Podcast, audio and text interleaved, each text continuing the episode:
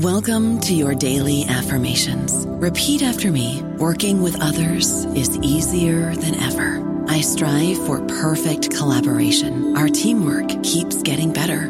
Yeah, affirmations are great, but Monday.com can really get you the teamwork you desire. Work together easily and share files, updates, data, and just about anything you want all in one platform.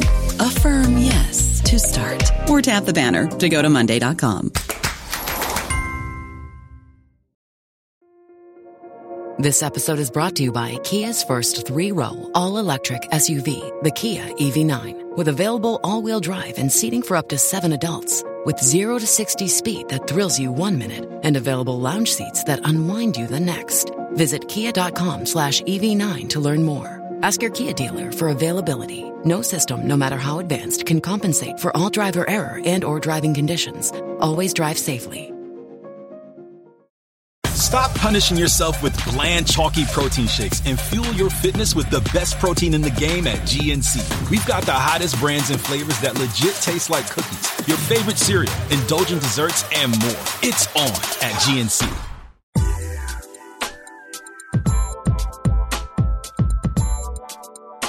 Hi, I'm Carla Nappi, and this is the New Books in Science, Technology, and Society podcast. Welcome to the channel, and thanks for joining us today.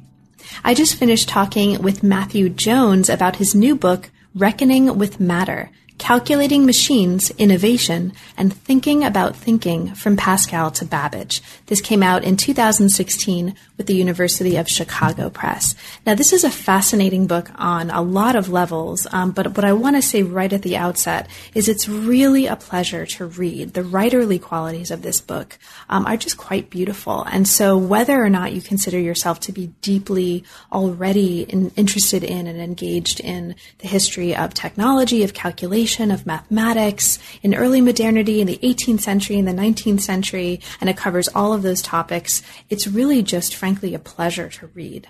So, what the book does, as you'll hear about um, in the hour to come, is it looks at efforts to, and specifically failed efforts, which is fascinating, right? To create calculating machines between the seven, middle of the 17th century and the 19th century with some attention to um, the 20th and 21st centuries at the end.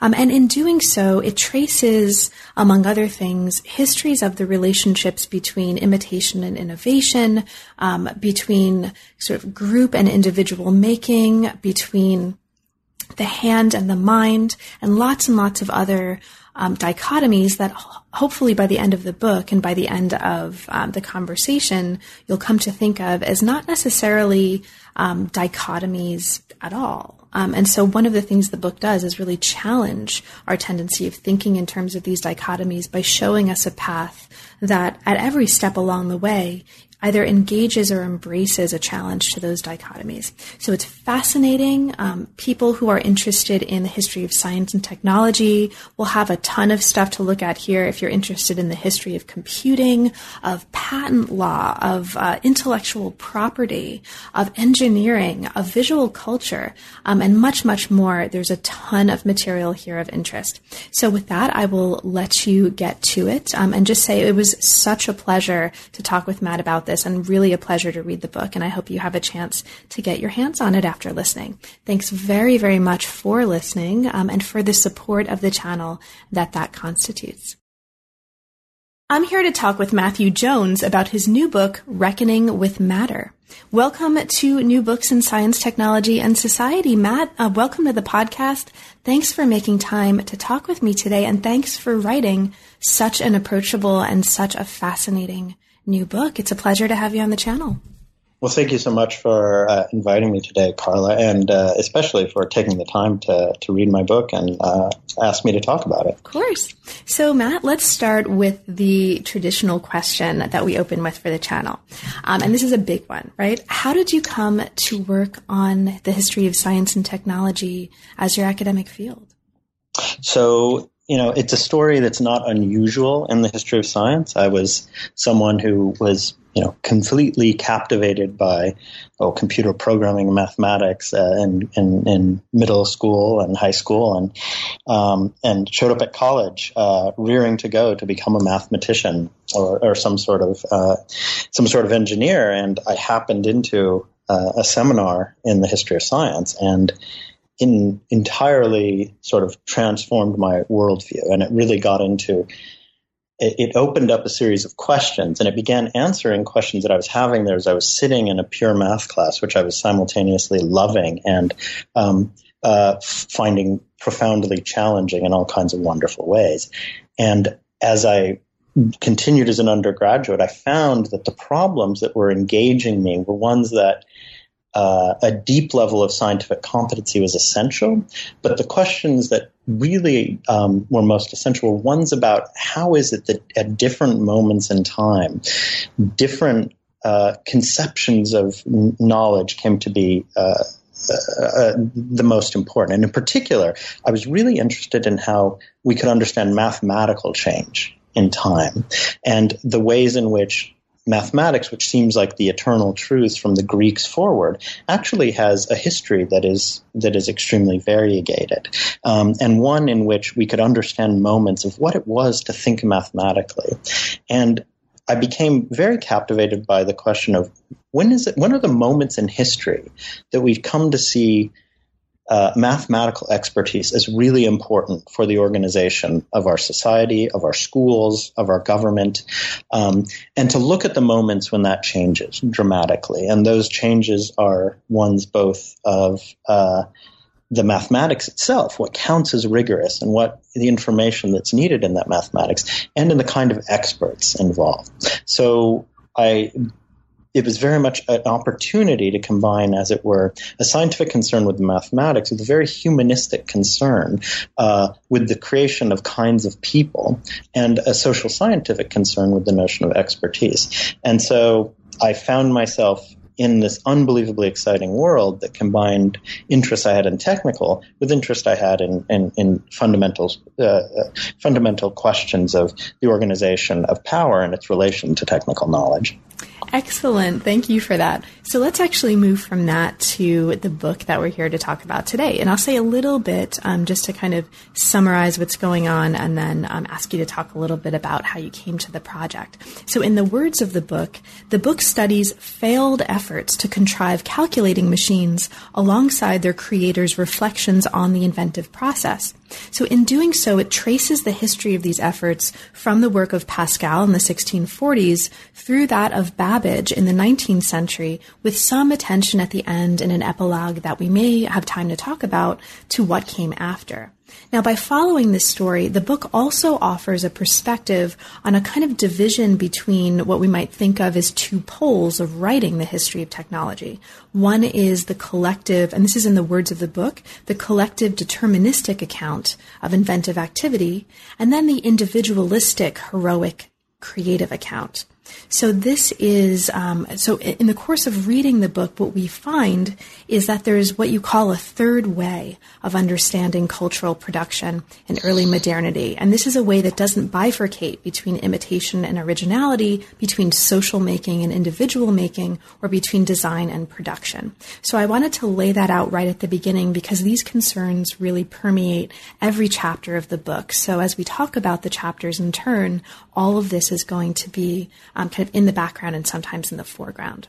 So, Matt, how did you come to this topic? How did you come specifically to decide to work on calculating machines?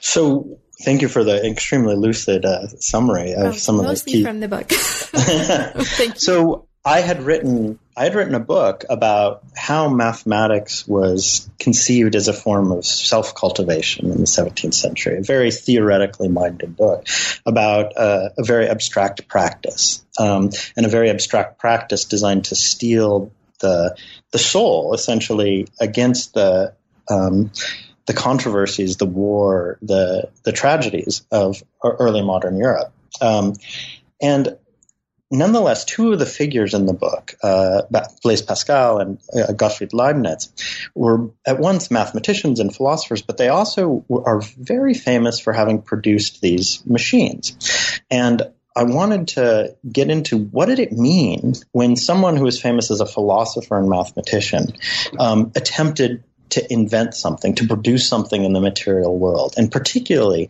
to do so in a moment before you have uh, any form of standardized materials, any form of standardized uh, form of technical communication, in which there's an intense uh, plasticity, a transformation of of, of the the kind of competencies that artisans and other people have in working with materials. So I really wanted to say what happens if I think about philosophers trying to make something, and particularly making things and finding it enormously challenging. And so I began with these famous philosophers. And one of the benefits of doing that, and a lot of the figures, is that the kinds of people that records get kept about are people who are important in state formation or are important noble people, that there's a density of documentation um, around many of these machines. And that density of documentation far outstrips the real significance of the machines in, say, calculation at the time or in comparison to a lot of everyday machines. But that, that documentation allows us to peer into a whole series of subjects.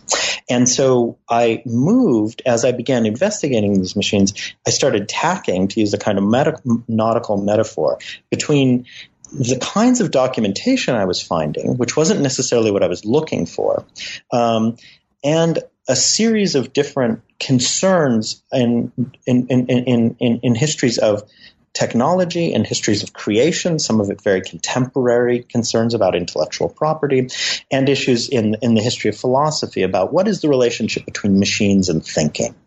Um, and so the machine, the book gradually grew from looking at these two famous figures to investigating uh, some of the artisans that they worked with and trying to learn about them based on the documentation re- uh, record. Then finding out that much of the documentation, as is often the case, is about transactions about money and uh, ownership and, uh, and and things like that, and linking that in with concerns about how do we understand property and ideas. Um, uh, and then gradually, I, the book actually exploded when I was confronted by a sort of strange thing. Throughout the 18th century, so a century after Pascal and Leibniz, there's this huge proliferation of imitations. And for a long time, I actually wrote them off completely as uninteresting.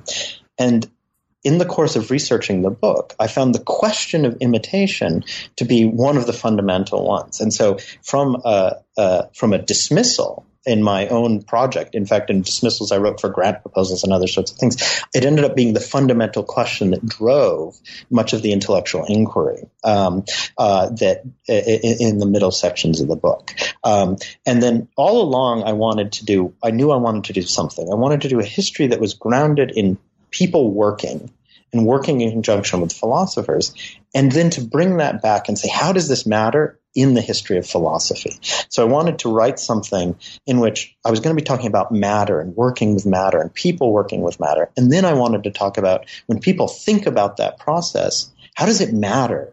How does it how does it influence their thinking that they went through the experience of actually trying to build something? Um, and so that was a goal that uh, I, I, kept all along, and then attempted to weave into uh, the form of many of the chapters. Excellent. And speaking of the issue of form, this is actually one of the really fascinating things about the book. So the structure of the book itself is really interesting and really thoughtful in the way um, that it's built. The chapters are actually interspersed with sections called carry sections, and we can talk about why that is, right? Sort of what it is, um, this theme of carrying um, and the importance of carrying as a figure that goes throughout the book but we'll get to that in a moment. So there, there, are these sections that are carry sections that relate the story of Charles Babbage's difference engine through the lens of the major theme that animates the previous chapter. So there'll be a chapter, there'll be a carry that looks at Babbage, there'll be another chapter, another carry, etc., etc. Can you talk a little bit about that decision? Um, how did this case of Babbage specifically become so central as the thread um, that we keep coming back to in these carry sections, and how did you um, think about and decide on this particular kind of structure for the book? Uh, so I I knew that I was going to begin with these famous 17th century philosopher figures, and the natural endpoint was Charles Babbage, who produced yet another failed attempt at producing a calculation of it. And early on, I decided I really didn't want to end that way because it produces a kind of history in which there's a kind of inbuilt developmental story that begins with one philosopher and ends with one philosopher. And I wanted to end rather with the way in which everyday machines became commercialized by people that are infinitely less famous than any of the people I've been talking about. It was produced by entrepreneurs in a number of European countries who managed to market these towards the end of the 19th century. I wanted to end somewhere around there. And yet I was struggling with what should I do with Babbage, who in some sense is rightly one of the most famous figures in the history of computing or the history of the, the pre-computing. And and so Babbage, like these other figures, has this intense accumulation of documents. And the documents are about all of the themes that I was finding elsewhere. And so instead of writing a chapter where I ended with Babbage, in which I kind of went over many of the same things, I decided to write chapters that were thematically linked to the to a chapter before and a chapter after, and to really place Babbage in uh, in the early 19th century, very much having one foot in an 18th century world with 18th century artisanal practice, with 18th century practices of industrial espionage, with 18th century practices of negotiation and uh, a state that is not what we would think of as a properly bureaucratic state, and one foot in a world of de-skilling, one foot in the world of classical economics, one world, one foot in the world of um, uh, of an intellectual property and patents that, that we would have. And so the the sections, which fortunately, um, you know, the press was really interested in, uh, allow me to bridge that and include Babbage and to make him resonate and read him in new ways, but not make him the end point of the book.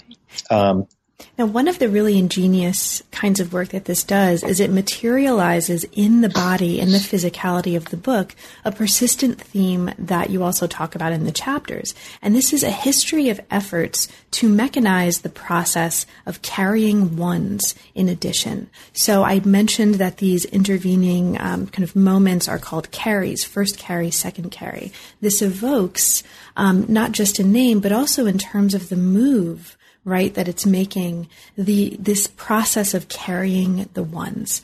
So, Matt, um, for listeners who are like, "What the heck is that? Carrying the ones? What do you mean?" Um, can you, in um, kind of broad terms, talk a little bit about what that is and the significance of that to the work that's happening in the book and with these calculating engines?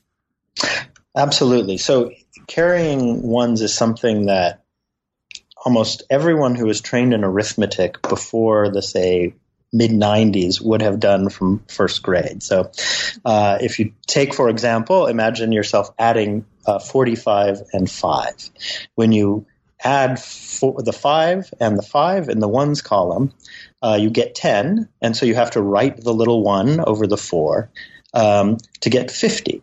Now, that process is one that we learn both intellectually and then ultimately by rote. Um, uh, a lot of math education today actually massively de-emphasizes this, um, and it's a process that involves complications when you look at cases when you say have a whole series of nines. So if you had say 999 and you add a one, the, not, the, the 9 plus 1 in the ones column has a carry but that produces a 9 plus 1 in the 10 column, which in, causes a carry, which causes a, uh, which means that you have a 9 plus 1 in the hundreds column, which causes a carry and gives you 1000.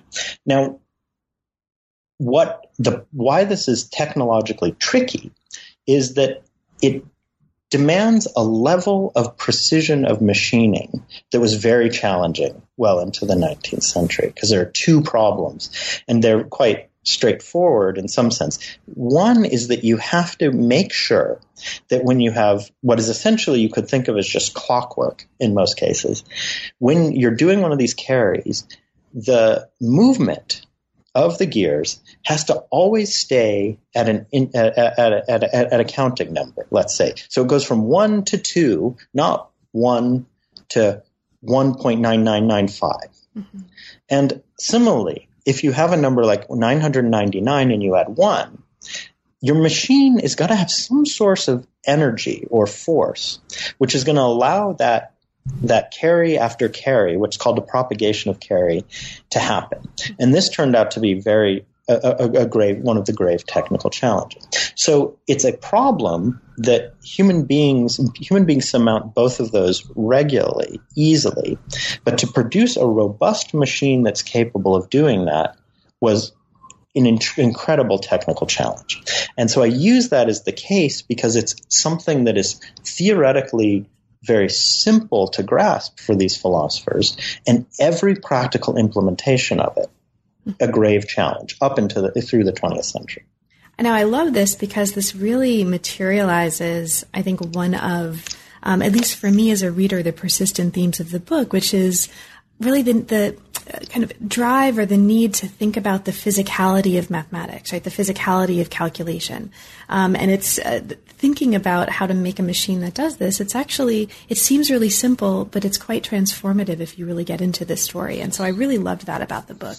Now, these challenges that you mentioned, right? Um, both um, the way you put this in chapter one is converting analog motions to digital results um, and propagating carries over a series of digits from right to left by providing enough force. This all mm-hmm. comes up in chapter one.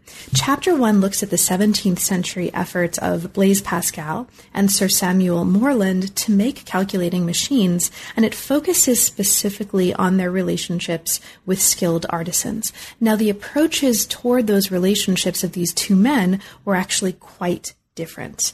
Um, so let's maybe talk just very briefly about each of these cases, um, just to kind of get a sense of what the range was. Morland, on one hand, celebrated the artisans who constructed his machines. He named them, he gave accounts of their labors. Um, can you talk a little bit about what you find particularly interesting in his approach to his relationships with artisans in this context?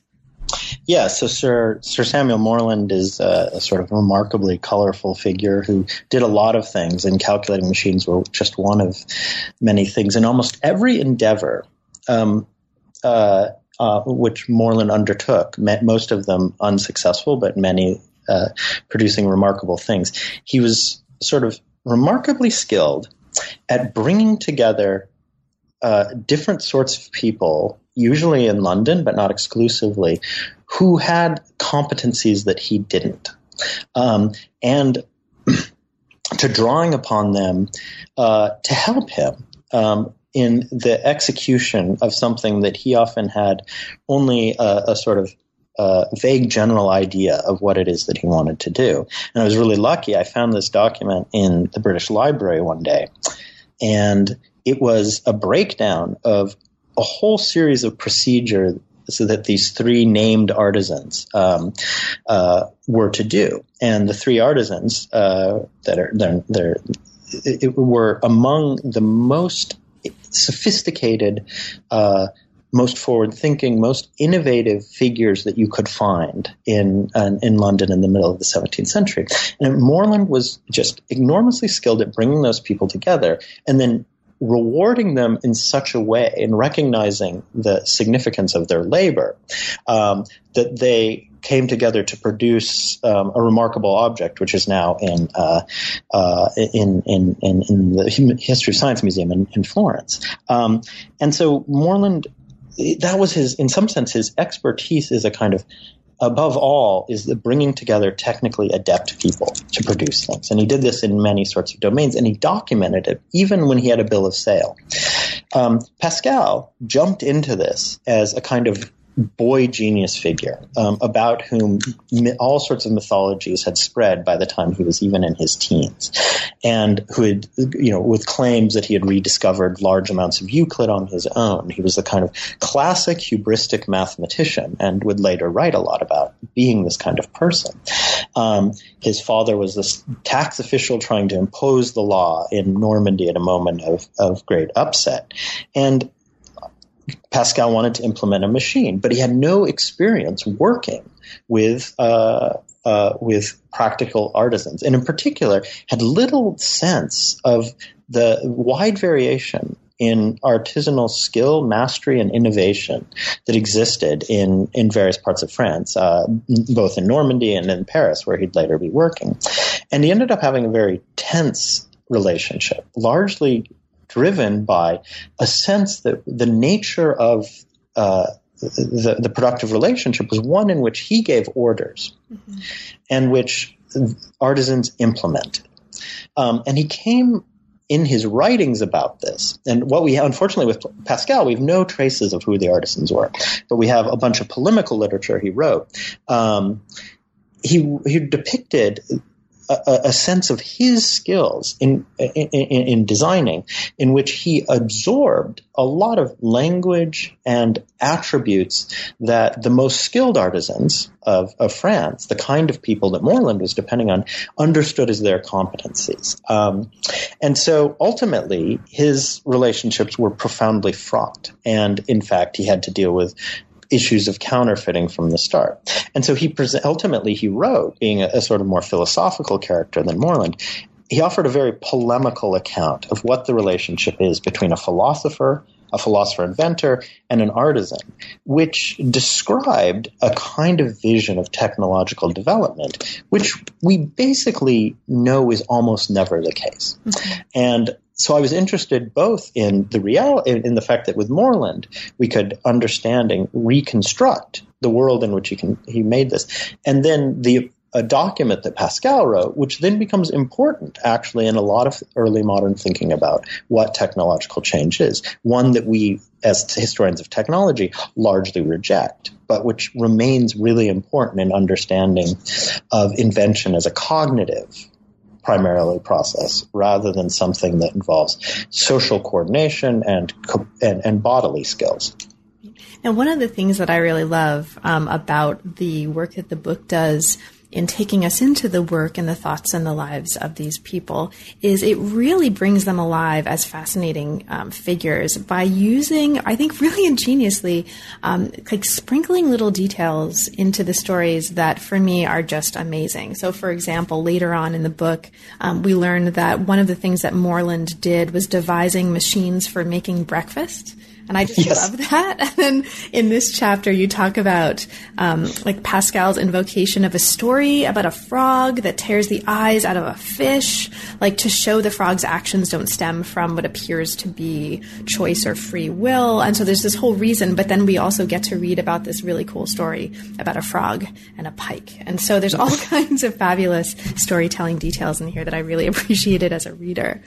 Now, as we move though from this to the next chapter, um, and just to signal to readers, there is also between this chapter and number two, there's a carry um, that looks at Babbage and um, his relationship, among other things, with his engineer, Joseph Clement. Um, we come to a chapter chapter two that carries some of these concerns into a look at the work of Leibniz and Hooke. Now, this chapter looks very closely at the issue of credit, financial and intellectual credit to the work of these men and their associates. Part of the chapter is based on what sounds like a super fascinating source base. This is Leibniz's working papers on his machines, and we won't have time to really talk about this in detail, but I just want to signal um, for listeners that that's uh, there's a really fascinating discussion here here of the con- contributions of artisans to Leibniz's work, the way those efforts are coordinated, and in particular, the relationship and coordination between Leibniz and a clockmaker, um, Olivier, I think. Um, Olivier, yeah. Olivier. Um, and so there's a really wonderful discussion in this chapter of that. Now, what I want to ask you about, though, just in, in, the interest of time, but feel free to bring that in if you want, is um, how the story turns to Hooke um, because this evokes an issue that's going to continue to be important in the book, and this is the issue of imitation and originality and creation. So Hooke made actually his own arithmetical engine. He makes it much, much more quickly than Leibniz, and in part, this is due to the fact that he gets a peek at Leibniz's work. So why, for you, Matt, is this significant? Like, why, why is this a significant part of the story um, in terms of how you're thinking about this chapter? So, um, Hooke is a, a, sort of famously uh, querulous figure of the 17th century, and like uh, Samuel Morland, we were just talking about, he's someone deeply embedded in a whole lot of worlds uh, of London. He's someone who knows if you need bronze and you need bronze of a certain quality, he knows where to go. If you need someone to sell you really good springs, he knows a guy. And literally, a lot of the book is about the fact that people like Hooke and Morland know a guy. Mm-hmm. And because knowing a guy is what you need to know to know material in the 17th century. And so Hooke stands for that. But as you're, you, you are quite right, it's, it's very much about credit. And the tension between Leibniz and Hooke is one in which you have two different understandings of what it means to uh, have some sort of property or propriety in uh, something you've created. Hooke works very much in a long-standing um, culture of uh, of imitating technological things um, and in trying to improve them. And it becomes a theme that I develop later in the book and becomes very much developed in actually European philosophy, aesthetics, and a lot of other domains. And so for Hooke, it is enormously, it is completely standard to take a glance at something and say, oh, I can do better. Because in many cases he can. That's he is the kind of master artisan or more than artisan who who can do this. Leibniz is working in in in in, in a different in the beginnings of a different way of seeing something in which the he has a sense that the substance of his invention is something that belongs to him.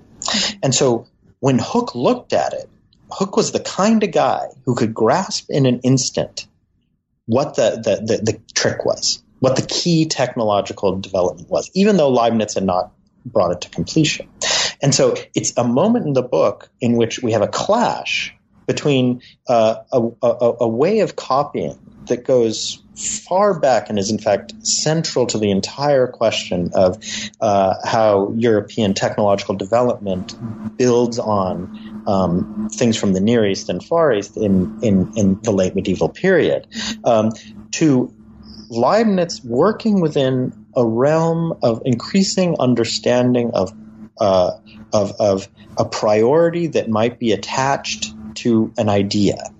Um, and thus it, it, it becomes a clash of issues of credit without there being strong language or legal doctrine or philosophical accounts yet to articulate this all. So it really opens up that this is going to be a, a serious concern for, for the rest of the book.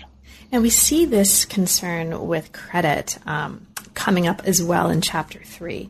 This uh-huh. is a chapter, right, that looks again at the efforts of um, three men that we've talked about already Pascal, Morland, and Leibniz, but now from the perspective of the prehistory or a prehistory of intellectual property. So it looks closely at what the book calls, and this is in the words of the book, early modern systems for protecting and encouraging manufacturers and indirectly invention.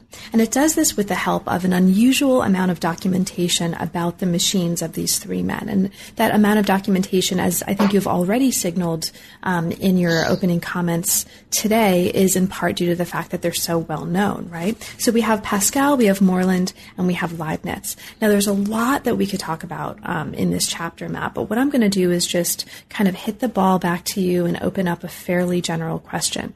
Um, in your accounts of the way that each one of these men kind of hooks into this prehistory of intellectual property, there are important differences here, uh, and there's some commonalities. So, for you, what are some of the most I mean, briefly put, significant or interesting commonalities or differences among these cases of these three men in terms of how we might inform a prehistory of intellectual property?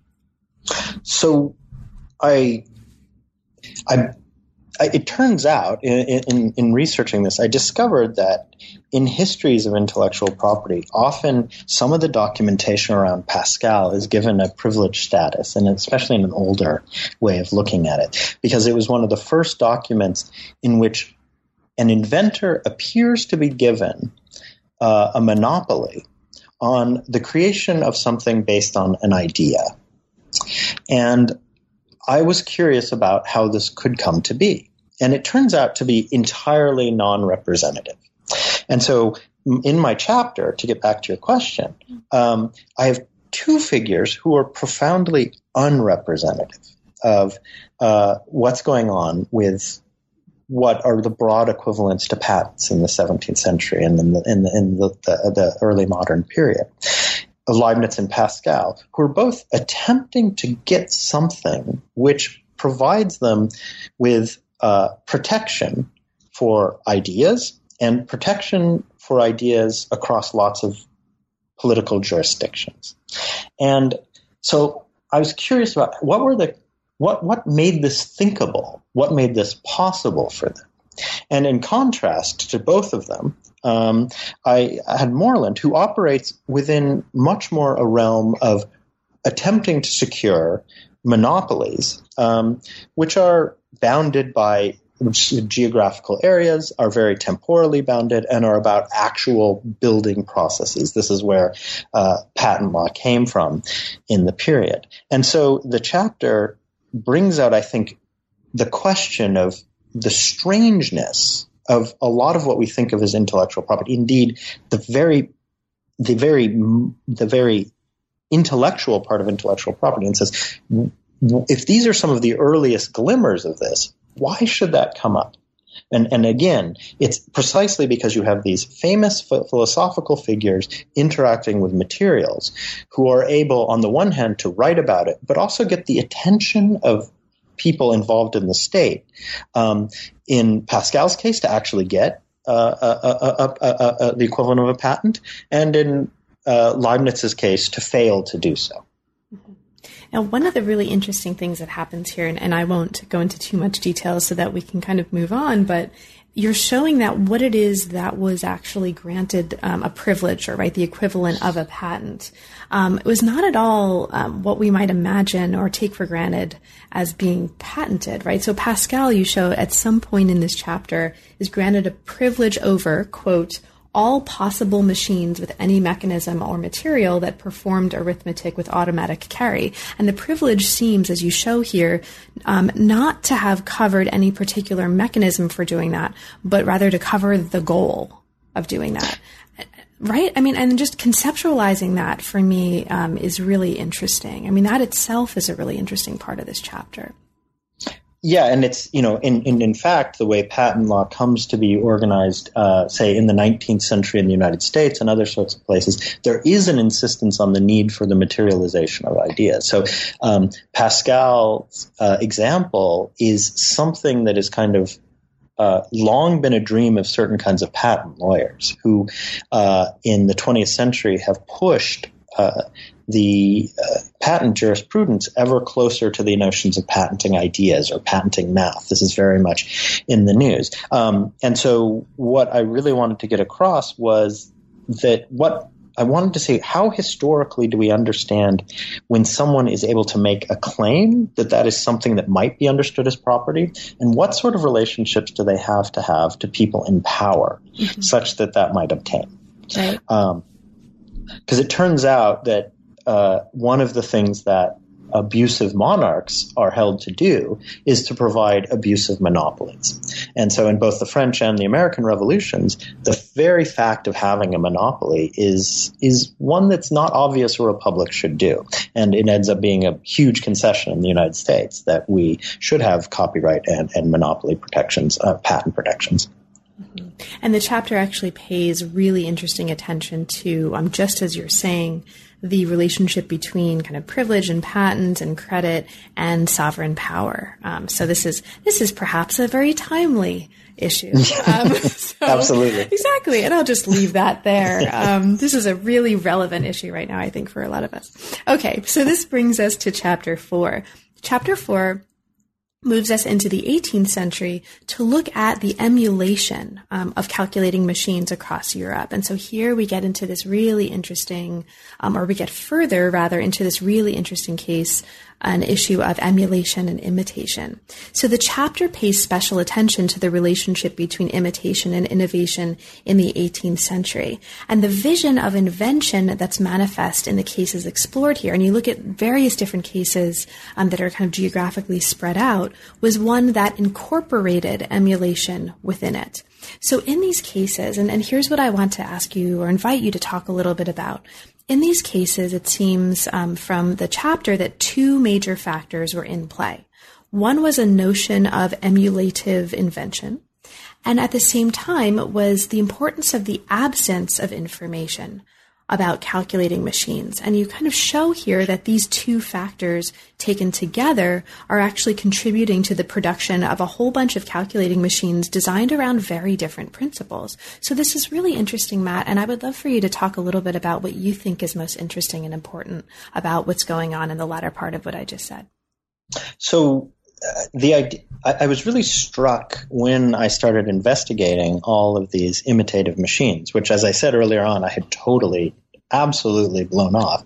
Um, that so many of the inventors uh, professed ignorance of what had gone uh, gone before, and in fact, it's pretty. The documentation is relatively clear that they, in fact, had um, a, a, a, a real lack of knowledge about the the, their predecessors. This was, I think, it's interesting for a couple of reasons. One is that we live in the wake of one of the major claims about economic development of the 18th century, which is largely that um, economic development is perhaps best enabled by the sharing of information. Um, and uh, you know, inefficiency in informational flows is is one of the things that uh, restrains economic growth, say.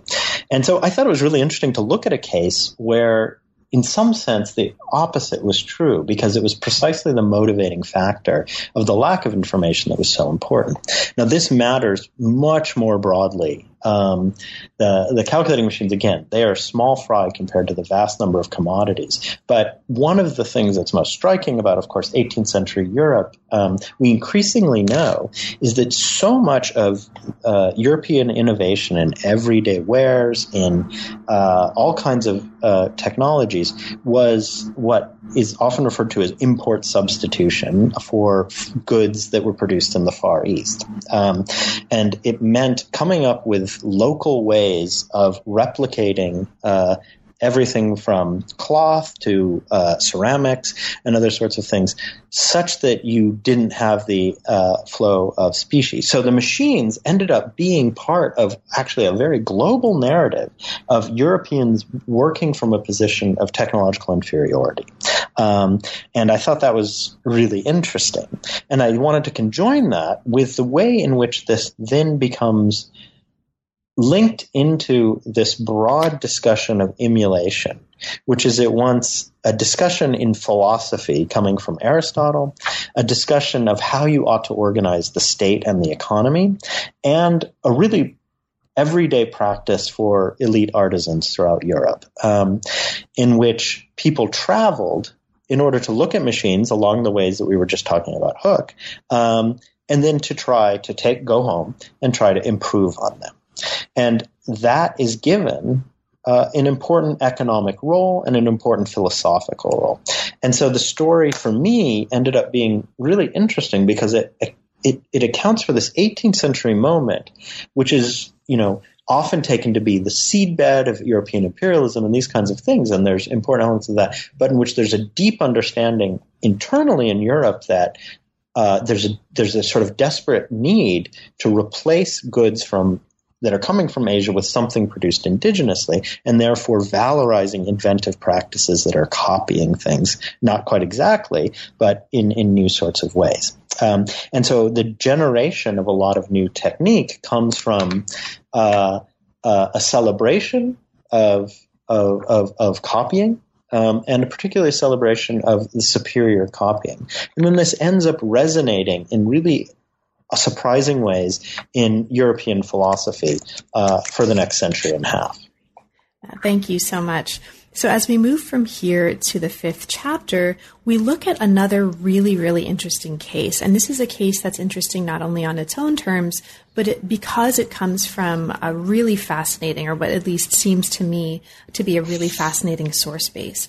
So, chapter five looks very closely at the creation of a series of calculating machines by the third Earl Stanhope. Now, this case is remarkably well documented, and the documents show the extent to which the process of invention was a material one and involved tacking back and forth between sketching and materializing and, and uh, the physicality and the ideas, and it's just a really, really interesting process. So, first, let's talk briefly about this documentary source base because this is really, really a striking part of this chapter. Where did you find this, and can you talk a little bit about what you think is most interesting about what's happening in these documents? Yeah, so the the the figure in question is uh, um, a, a, a, man named Charles Stanhope, and he was the third Earl Stanhope, and his family uh, died off with the seventh Earl Stanhope and left a stately country home. Um, and this country home is traditionally used now by the foreign minister of the UK uh, for visiting dis- dignitaries. Um, but because he was an earl, one of the sort of highest forms of noble, his family's archive over the generations is uh, it, it, has been retained, um, and it's been retained in, in in detail that it even makes the sort of Leibniz archive. Leibniz, like many sort of famous philosophers, retained everything, but because Stanhope was someone who had business interests and you know vast financial ho- holdings, was running a household, um, as well as uh, having you know a, a, a, a, thousand schemes for improving the world. Everything was retained. Um, uh, so bills, the works, the, the bill, the, you know what what things cost, as well as his philosophical treatises, and then um, uh, the, at the heart of my chapter is a cache of notes, all his working papers, um, from the the, the the, from in the entire inventive process. And he's someone who uh, the formative years of his life were actually in Geneva, and he becomes a sort of radicalized Republican and ends up being essentially the only member of the House of Lords who supports the French Revolution, which makes him very unpopular. Um, uh, so there's a political dimension to many of his papers that's equally remarkable. Now, along with these papers are the actual machines. And those machines are all in the Science Museum in London. So the archive is in um, uh, the, the, the county archives in Kent, um, in Maidstone, Kent, and the the machines are in the Science Museum in in, in London largely because of Charles Babbage. Um, and what, what's, what's remarkable is you can look at a piece of paper where Stanhope says to his artisan, fix this, fix this, fix this. Mm-hmm. And then when you look at the machine in London, you see a number has been scratched off and replaced. Um, and to have realized that was one of the sort of most wonderful things. I wished I had, you know, I could have the actual documents and the machines in one place, but I was able to have photocopies of the documents um, and the machines in one place. And as a result, I was able to sort of rework some of his own process of moving between a partially implemented machine, his drawings of that, and begin to unpack how this process worked by looking at both uh, the the documents not as static things, but things that he was constantly scratching out and saying this doesn't work, and saying not this, but use this, and circling this, and then similarly the machine itself being almost a palimpsest. Um, and the technical guy, uh, a wonderful uh, uh, instrument curator named Michael Wright, writes about this. He's like, this instrument seems like it was a, a sort of half-hearted multiple attempts at making it work. Well, it was. That's precisely what it was. And so you have, uh, a, you know, a, a, set of documents which are really palimpsestic, and a machine that is palimpsestic. And that, it was, it was, you know, one of those really lucky things that I came across um, uh, uh, when I was investigating one of many machines that one could read about in the literature.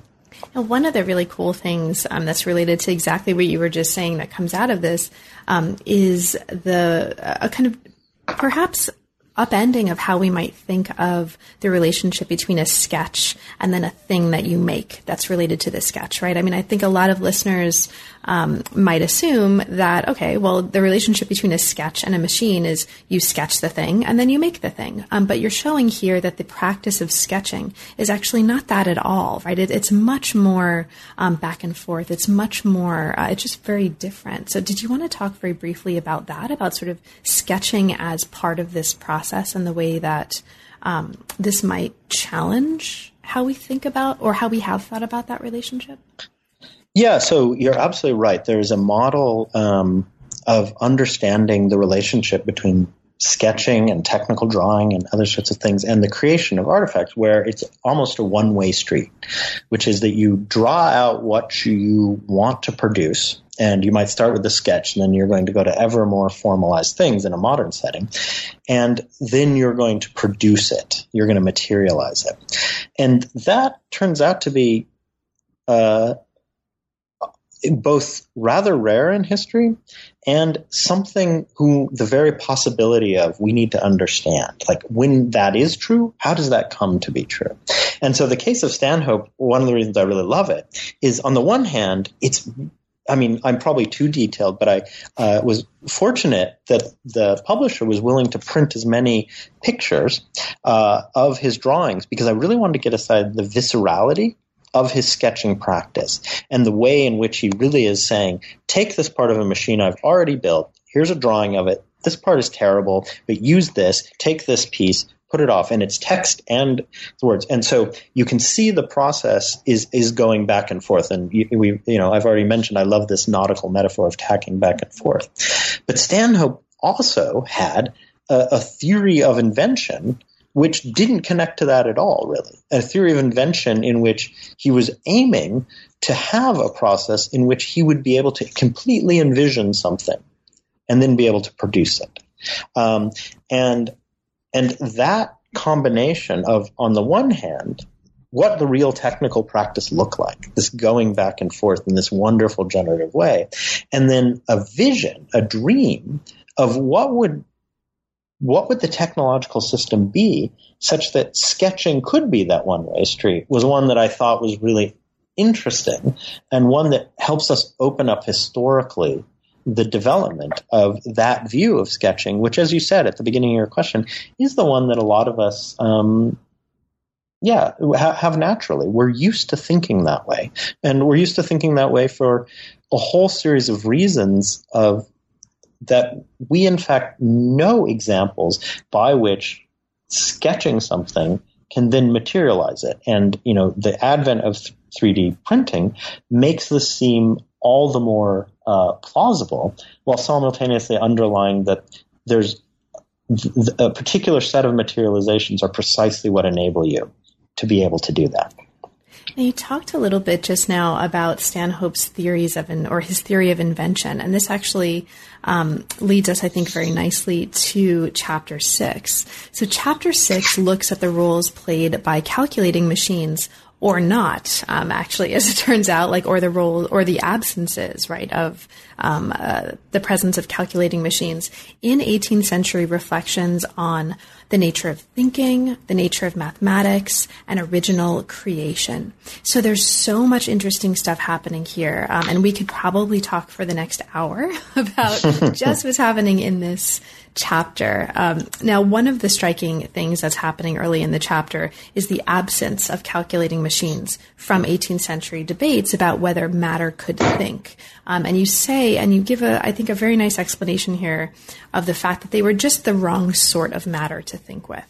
Um, but there's also a really interesting change that you chart over the course of this chapter or a set of changes in attitudes toward the relationship between imitation and creation. Now, since that relationship is so crucial throughout the book, um, I, I, think it's uh, probably a good place as we come toward our epilogue and toward our, the conclusion of our conversation um, to talk a little bit about where the book ends in terms of that relationship. So, Matt, I'm thinking about the context of chapter six. What for you are some of the most interesting aspects of these changing attitudes in the relationship between imitation and creation that you're charting here in this chapter? So, um, I, I I end the chapter with a few comments of the, the great 20th century logician and cryptographer Alan Turing. And Turing, who's very famous for his thoughts on intelligent machines, um, takes down human beings uh, a bunch of notches. Um, and in, in a really interesting way. And he says, you know, what makes us think that we don't learn um, by uh, the cumulative absorption of things. What makes us think that we're so special in our uh, in, in, in, in, our educational practices, such that a machine couldn't possibly do this. Now, when Turing says this, he's actually kind of a throwback to uh, ways of thinking that get upended. Um, in, in at the very end of the 18th century and become really important in in the development of how we think about creation, how we think about literature, how we think about uh, uh, all for all sorts of forms of high culture in in the 19th century. And that shift is one in which it is essential that creative things be original, um, that they not be in any way determined by uh, pre-existing influences, and those influences are largely understood as somehow uh, you know, matter hitting our eyeballs, whether that matter means the other people's books or other people's machines or other sorts of things. That however we understand creation, there has to be some spark of the divine that is genius. And so, um, given that the, the previous chapters of the book are all about the richness of, of, um, of the creative process in the 17th and 18th century, um, I was really struck to chart how that vision uh, comes to be abandoned and what are some of the conditions under which it is abandoned. Um, and so one of the most famous figures in this entire thing is, is the, the great German, the, the philosopher of Königsberg, um, Immanuel Kant, who changes his position rather dramatically in, in his in his thinking about aesthetics, uh, his his theory of art, um, to one in which he celebrates uh, certain kinds of higher imitation, which is something that's very much part of his contemporaries thinking about both the economy and arts, to coming to reject it. And um, and so again, just as a, a, few chapters earlier, I'm interested how does how do patents come to be about ideas? Um, here, I'm interested in how does how does originality become so important, and why does it seem so toxic to have influences on us? Um, and ultimately, this speaks to the questions that you mentioned at the very beginning of, of our discussion about some of the things motivating the book, which is how we understand cultural creation, including technological creation? Is it something determined by pre-existing influences, or is it something driven by uh, sort of mental processes, especially that of great geniuses? And this is a moment in which it's the latter that is coming to be celebrated, uh, particularly in the strata of high culture while all along and in the realm of practical economic things, the facts of imitation, especially industrial espionage, are, are all there on the ground. So I wanted to get, I wanted to, to, to highlight in some sense the oddity of that shift and understand a little bit of how that came to be possible in the, in, in the late 18th and early 19th century. Great. Well, Matt, thank you so much um, for making time for all of this. Um, I just want to flag for listeners all the way through, we've been talking mostly about the chapters. There's also in the book, um, in a way that we haven't been talking about just entirely because of time, there's a thread that looks specifically, um, just as a reminder, at Charles Babbage's work um, in a series of carries. So if we had another hour, we would be talking all about Charles Babbage. Um, but this is just to remind uh, listeners when they become readers, if they haven't already, that when they open the book, there's also this really rich story of how all of these themes and more that we've been talking about um, shape and inflect and can be reflected through a look at Charles Babbage's work on calculating machines. Now, some of that also takes the story into the 20th century um, to look at efforts to build a difference engine um, and look at the, the kind of ways that the builders of this difference engine um, engaged with and kind of evoked the kind of working strategies that they took from Babbage's work, um, which is really, really interesting. And also, one of the carries, the final carrier, the epilogue, um, talks, among other things, at the way that we might understand programming and programmers today as part of and in the context of an extension of this story. So there's a lot here. Um, and uh, so hopefully listeners will become readers and have a chance to read all of that after listening. But in the meantime, Matt, there's of course a ton of stuff that we haven't had a chance to talk about. Is there anything in particular um, that hasn't come up but that you'd like to mention for our listeners? Uh, just briefly, I think uh, something you evoked at the beginning. I, I, I, am interested in well, where does this belong in the history of computing? Um, and throughout the book, I, I'm very much cataloging and exploring people's struggles with the the development of materials and their relationship to the development of ideas. And um, one thing I hope the book does is is to bring us into thinking of how we are going to explain a lot of uh, a, a, technological change which doesn't fall into these two bifurcations, uh, into into this bifurcation of either thinking we need to fall in a sort of materialist history of the development of machines and labor history and a lot of sort of things, or an idealist one where it's the great invention of Leibniz or, or Turing.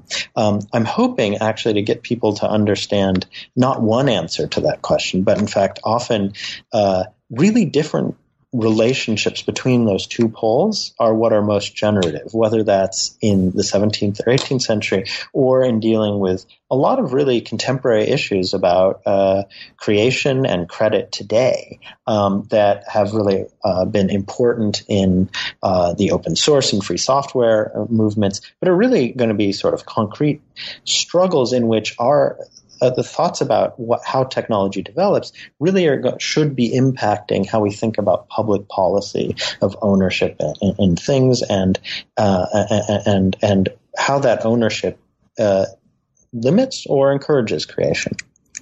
So now that the book is out, what's next for you, Matt? What are you currently working on and inspired by?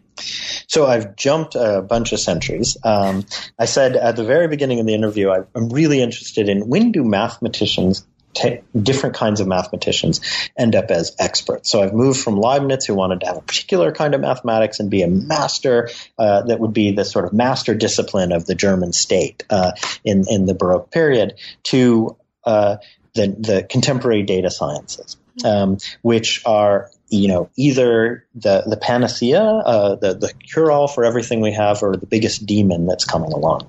Um, and so I've been charting, uh, uh, I've been charting the development in, um, uh, of this movement uh, known as data mining. And where did it come from? How is it different from earlier mathematical procedures? Where does its hubris come from? And where are its real sort of limits? And along the way, I ended up you know, discovering that a not insubstantial portion of this has been funded by the intelligence services and, and law enforcement services of um, uh, your country and my country and uh, um, um, and and other sorts of things. And so I'm currently uh, in the midst of trying to complete a book on uh, the U.S. National Security Agency and its um, partners in, in, in, in, Canada, the U.K., Australia, and New Zealand, which is uh, about how is it that these new technologies of uh, dealing with large amounts of data um, come to be a central part of a surveillance apparatus in the 1990s and through the 2000s, and to move away from a narrative that said 9/11 caused it all um, to one one that says again, why is it that the kinds of transformations that uh, happen in Canada, the UK, and the United States in the wake of 9/11, what makes those possible in terms of technological developments about new computational and mathematical technologies, as well as legal transformations um, that, in, such as uh, the idea that uh, so-called metadata is not something that fa- that is constitutionally protected, whether you're in the U.S., um, Canada, or it doesn't fall into human rights regimes in other other sorts of nations. So again, it's an attempt to uh, to really say where how, what is the relationship between transformations in mathematical expertise and transformations in, in, in legal and political structures? Well, best of luck with that, Matt. It sounds like another fascinating project. I hereby invite you to talk with me about that book when that's out. Um, best of luck in the meantime, and thanks so much for taking time away from that to talk with me about this book. I really appreciate it. Well, thank you for your uh, your, your lucid reading of my book and uh, all the wonderful questions. You've been listening to new books in science, technology, and society. Thanks very much for joining us, and we'll catch you next time.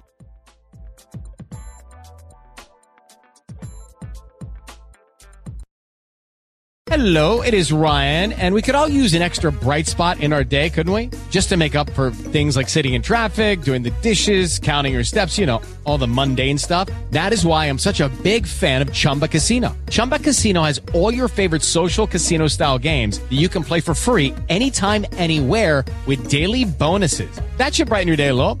Actually, a lot. So sign up now at chumbacasino.com. That's chumbacasino.com. No purchase necessary. Group. Void were prohibited by law. See terms and conditions. 18 plus.